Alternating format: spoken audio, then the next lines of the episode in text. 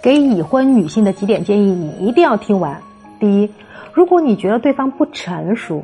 千万别想着用生孩子这个方式来让他成熟，用这样的方法最终捆住的就只有是你自己。第二，婚姻生活里啊，千万不要想着去看住谁、管住谁，很多痛苦就是这么来的。当你想要去看管对方的时候，其实他就会离你更遥远了。